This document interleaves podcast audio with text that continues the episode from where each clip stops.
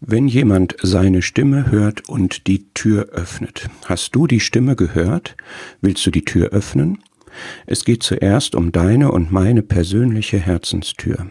Da ist die Versammlung in Jerusalem, die öffnet die Tür nicht, weil sie gebetet hat, scheinbar ohne zu glauben, und als es dann klopft, wird die für verrückt erklärt, die freudig die Tür geöffnet hat und die Gebetserhörung bezeugen kann. Aber wenn eine die Tür öffnet, kann das für alle zum Segen sein. Da ist die Braut im hohen Lied, wo der Bräutigam liebevoll klopft, und sie ist so träge, dass sie erst öffnet, als er schon weitergegangen ist.